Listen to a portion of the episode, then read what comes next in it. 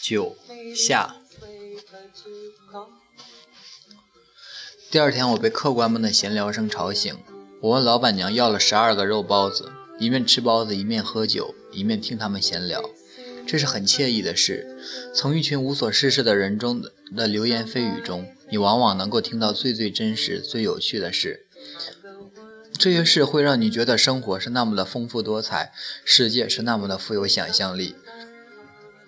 比如说，恶霸的父亲不会过来复仇了，原因是他爹的确是在县衙工作，可惜是在县衙里倒马桶的。他最多只能拎着马桶一路走到酒馆里，然后向我大泼其身。但这是不可能的，因为从县衙到这里起码要两个时辰，路途颠簸。等他到了这里，马桶里的东西不是在马腿上，就是在他腿上了。这种事再蠢的人也知道是亏的，与其如此，还不如提个空的过来当场办事，然后泼我。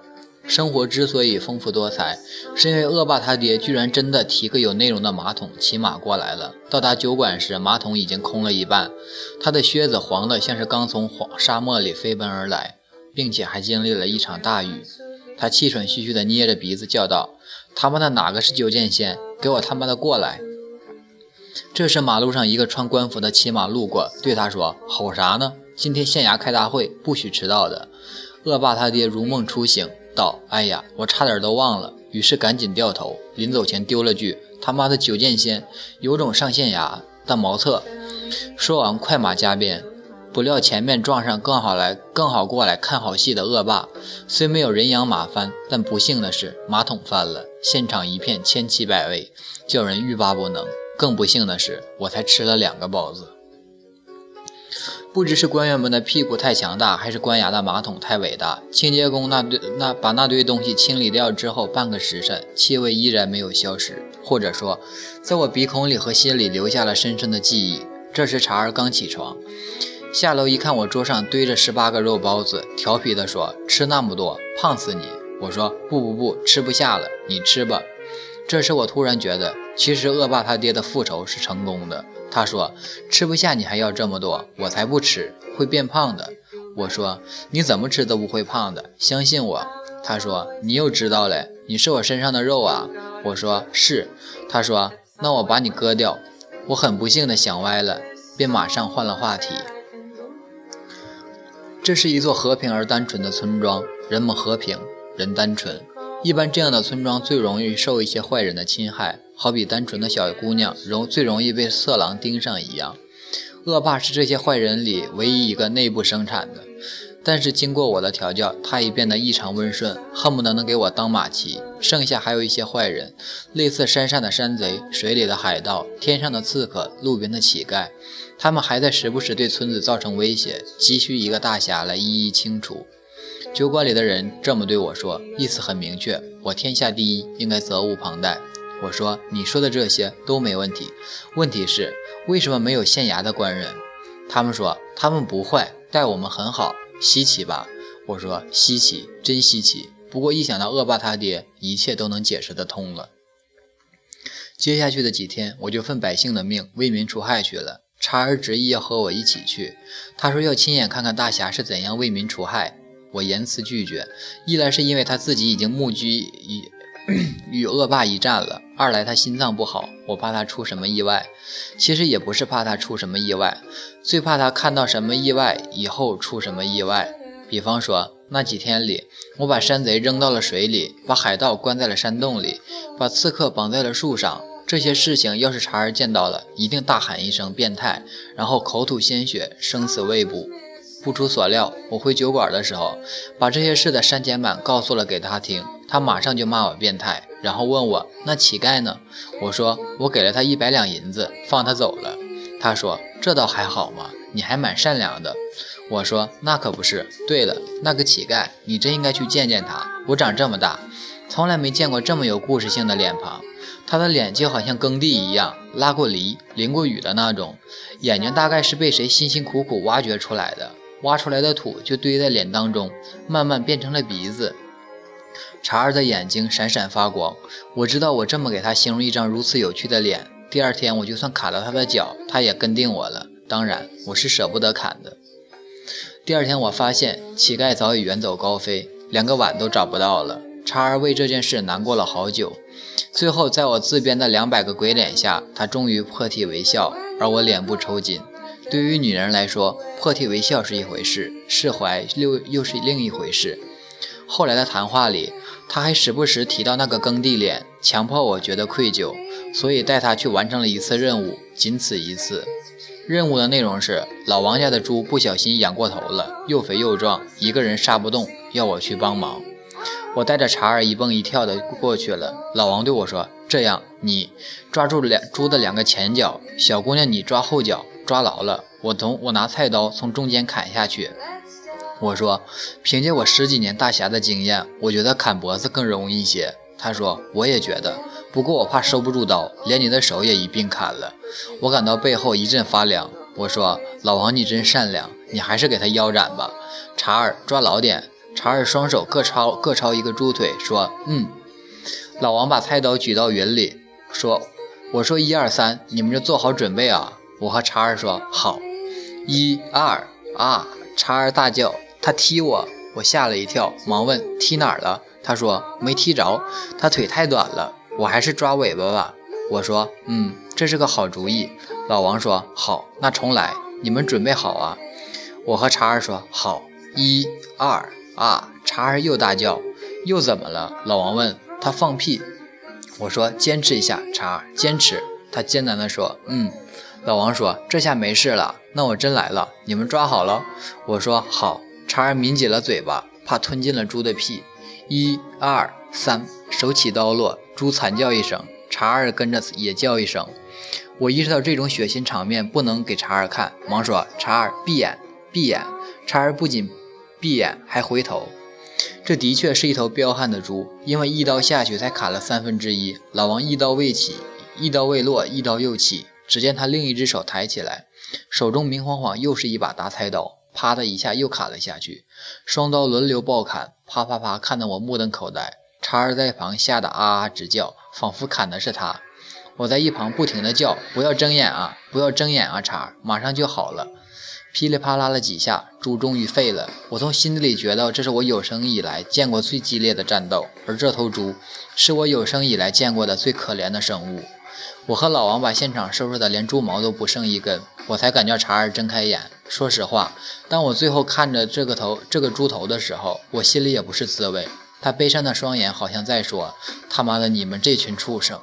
对不起，一切都是老王干的，猪兄。”事后我喝了一碗老王烧的猪脚汤，茶儿却连看都不看一眼。临走时，老王还把猪尾巴扯下来，想送给茶儿留作纪念，被茶儿哭着骂了回去。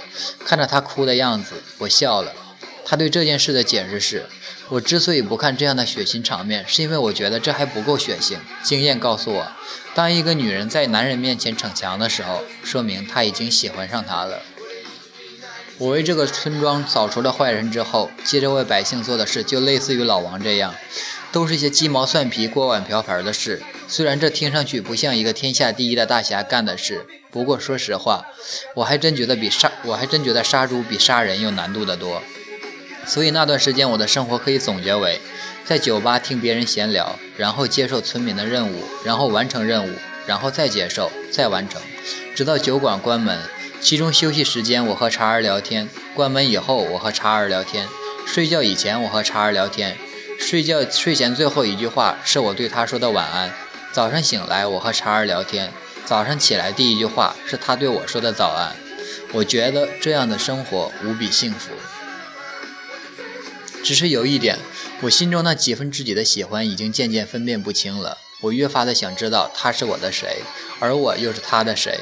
有这样的想法，是因为我发现最近几天居然在吃一个小男孩的醋，他的名字叫草狗子，是附近的一个孩子王，经常和茶儿混在一起，使我极为不爽。有一次他们晚上一起相约出去看戏，回来说茶儿说那戏没想象中好看，我说他妈的不好看，你还和他去看？查儿一下子就哭了，关在房间里几个时辰不出来。我也感到很难过，因为他把我锁在了酒馆外面，而他至少躺在被窝里，外面寒风凛冽。此刻我脑中浮现的居然是那三个前任天下第一。关了几个时辰，他把我放了进来。我已经开始打喷嚏，并且决定要对草狗子采取一些行动。没想到有人比我先一步采取了行动。那人不是查尔，而是草狗子他爹。草狗子虽然年纪轻轻，和查尔一般大，但是文采斐然，真令他爹感慨自己是曹植后代。于是心心念念要送儿子去学堂读书。偏偏曹狗子恃才傲物，觉得学堂里的那些东西没意思，于是常常翘课。正是在翘课期间，和查儿勾搭上了。后来我又发现查儿抽屉里收藏有曹狗子写的情诗，不禁醋意横生，怒从中来，撕纸摔门，出去直接只要把草狗子捏得万劫不复。幸好一出酒馆，发现他爹正追着草狗子打屁股，草狗子嗷嗷直叫，宛如那天的猪，我这才消了气。回去向茶儿赔罪，刚才太生气了。可是他已经不理我了。我陪他说了四天话，合计两万多句陈述句，一万多句祈使句，三千多句疑问句，一千句誓言，五百个脏话，还有四十几个拟声词。而这四天里，他对我说的唯一一句话是：“你烦不烦？”既然我烦，那很简单，我走。那天晚上，我来到我这个村庄里唯一的青楼对面，这里的人果然单纯。楼上房间办事都不拉窗帘，我在楼下向上一望就春光无限。我于是坐在了对面台阶上，刚想喝酒，发现葫芦忘在酒馆。对面门口小姐把年糕一样的大腿露在外露出来，而衣服宛如被虫咬了的青菜，那么鲜艳的发光，要么就是空的。一个青菜对我扬了扬手，妩媚地说：“客官您来嘛？”我对他摆了摆手，说：“我看看就可以了，看看。”然后把头一抬，一排窗口激情四射。为什么我会来这种地方？我不知道。为什么我来了这种地方又不进去？我也不知道。我满脑子都是查尔，当然都是穿衣服的。我在想，查尔到底有多好？我说不出。我觉得他百般好，尤其和我好，那那就好上加好。可是为什么变成现在这样？我也说不出。说不出的原因很简单，因为他还是那么好，好上加好。只只不过目前分开，这不影响他是他，我是我，反正我离不开他。至于草狗子，还有查尔的一些别的男同学，哈哈，我仰望星空。遇见他以后，我开始害怕自己哪天不小心挂了，就再也见不到他了。我这么对他说过，他的回答是三个字：呸呸呸。我想到第一次因为看戏事件而凶他的时候，费了好大周折，还赔上了几百个喷嚏，才把他安慰过来。那天晚上，我们一起躺在酒馆的屋顶上，聊天聊地聊理想，聊山聊狗聊动物，无所不聊，但绝不无聊。他说：“你以后不许凶我，要听我解释，不许不理我。”我说：“不理我的是你。”他说：“我可以不理你，但你不能不理我。”我说：“那我要再吃醋怎么办？”他说：“你多吃吃，我有成就感。”我说：“好。”现在这个时候，叉儿应该睡了吧？我想，那我也睡吧。于是，一早去道歉，总有一天他会原谅我的。于是我当街躺下，不知情的人还以为我精尽人亡，被对面扔出来了。迷迷糊糊醒来，发现天色明亮。平时这个亮度，查儿一定还没起床。但今天不知为什么，我第一反应居然是完了，晚了，来不及了。于是马上奔到酒馆，店门大开，但底楼一个人都没有，楼上挤着不少人，有人抽泣，有人抽。我跑到楼上，发现人群都堵在查儿的门间房间门口。我忙问怎么了，但是那帮抽泣和抽的人没一个人说得出人话。我挤开他们，一进房间，发现郎中大叔居然在给床上的查儿把脉。查儿的床头一滩血迹，身边是店里的一些伙计和老板娘，掩面而泣。我心想：不要啊！最悲痛的是，最不要的事还是发生了。郎中大叔长叹一声，对我说：“今天凌晨一早口血过多，心脏。”我抓起郎中，大声喊：“你点穴啊！你点穴啊！你不是很会点穴的吗？咳血多，你点穴止住血啊！你怎么？”旁边的人扯开我说：“你冷静一点。”郎中说：“不行，点穴太多，毒素积聚在心里，对他更不好。他现在还没断气，你和他最说说最后几句话吧。”我再抓起郎中大喊：“没断气，你就再救啊！你救啊！你救啊！你接着救啊！你别停啊！他你的药他都按时吃了，为什么还这样？你他妈的废人啊！傻逼啊！拜托了，你快快救的救救他呀！”旁边的人再次扯开我说：“你冷静一点。”郎中整了整领子说：“病入膏肓，不行了。”话音刚落，周围的人就抓住了我。郎中趁势逃走。我看着床上的茶儿，心都快裂了。查尔的脸一片苍白，雪山寒玉一般，他的眼睛尚未合上，看着我，好像要说什么，但是什么都说不出。我拿起他的手，这是我第一次主动牵他的手。我对他说：“没事的，没事的，茶。你看，九儿在这里，九儿天下第一。你想象我们开心的事，一切都会过去了。”然后转头对老板娘说：“老板娘，你再去叫换个郎中过来。”老板娘拍了拍我的肩膀，摇了摇头，说：“刚才这个郎中是出了名的神医，你节哀吧。”我又转头看着查尔，说：“你看，神医都给你看过了，他刚才其实已经暗中下了解药，你不出一个时辰，必能生龙活虎。到时候我再带你一起出去完成任务，一起去看那个耕地脸。我昨天找到他了，就在老王家旁边跪着。老王你还记得吧？就是杀猪的那个。我还认识一个老郭，叫我杀驴。”过两天我再带你一起去杀。对了对了，老郭家对面的糖铺子出了一种新口味的糖，我们明天不今天，待会儿你好了我就带你去，我请你吃，怎么样？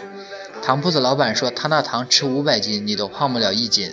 对了，我们还要一起唱歌，一起唱歌一边聊天，你答应过的。对了对了对了，还有草狗子的政治老师肖老爷，你一直和我想去听他讲学的，明天我们一起去偷听。可惜，无论我说几个对了，茶儿都一点反应没有。他只是看着我，眼角好像有泪。我正要帮他晕去泪水，门口不知哪个挨千刀的说了一句他这一辈子最不该说的话。他说：“哎，这哥们昨晚好像上在青楼上看到过。”所谓一言九鼎，就是指我说一百句话，茶儿都没反应，但那厮只那么一句话，茶儿就有了两个反应。第一个反应是大吐一口鲜血。第二个反应是把手从我手中抽走，而这句话也当场变成了那厮的遗言。再看查尔，他也有了第三个反应，他把头别过去，再也不看我了。无论我怎么解释，做多少个鬼脸，装多少次鬼叫，再无回应。我觉得世界在这一刻彻底崩塌。最直观的感受是胸闷难忍，恨不得一刀把胸膛剖开。否则真的透不过气，我捶心动足，抓耳挠腮，拍墙扇脸，一样一样自虐的方式都来一遍，也丝毫不能减少此刻的难受。我只希望茶儿能够和我说一句话，只要说话，别无他求，不要沉默，不要沉默，不要沉默。茶儿没有沉默，他留给这个世界的最后两个字是可可。我在他身旁守了一整天，我告诉自己，神医一定下解药了，一天以后茶儿就会醒。我看着茶儿的脸，嘴角上还有血丝，我自己都不知道我该怎样面对这一切。我觉得哪个心理变态，要是现在要杀人，我绝对第一个把脑袋凑上去。悲伤的故事不是在于悲悲伤，故事有个悲伤的结尾，而是故事刚刚有了一个美好的头就被拦腰斩断。我和他不相知不过几十天。都不如斋戒那几那都不如斋戒那几个老色狼长，但是他和我都深知这些日子多么幸福安康。面对这半截美好，我坐在茶儿床头，居然欲哭无泪。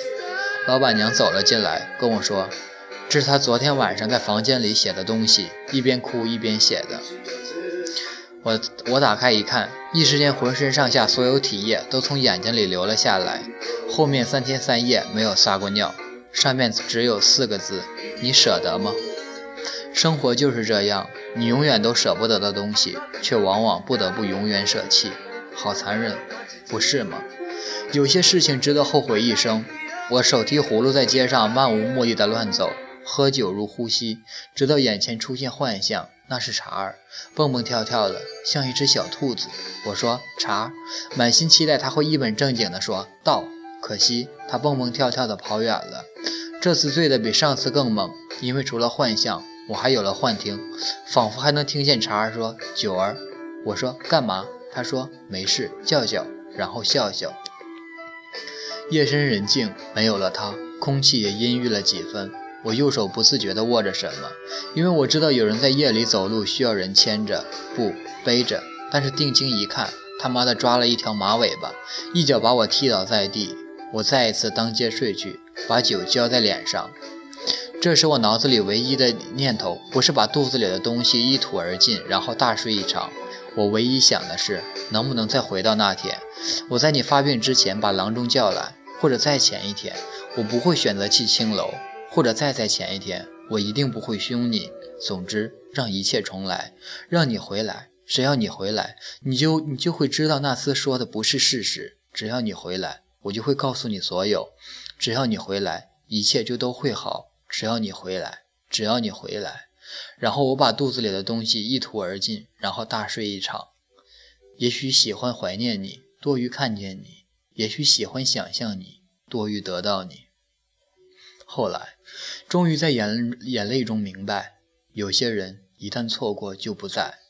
既然不在，那就再见。醉了几个夜场以后，我重新背起了葫芦，拿起了剑，准备和这片充满回忆的地方挥手告别。老板娘问我要去哪里，我说，不在于要去哪里，只在于离开这里。作别那天，几乎全村的人都来到村口。老王、老郭、肖老爷、糖铺子老板、郎中大叔、精神病人、草狗子一家、恶霸一家、突然现身的乞丐，还有老板娘。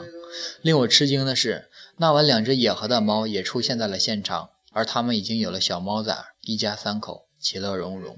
我想，我想知道，茶儿，你要是看到这些，会回来吗？或许不会，因为你那边有恶霸那帮小弟们陪着，还有那个挨千刀的，还有那几十个老色狼，有他们陪你，你一定白白胖胖。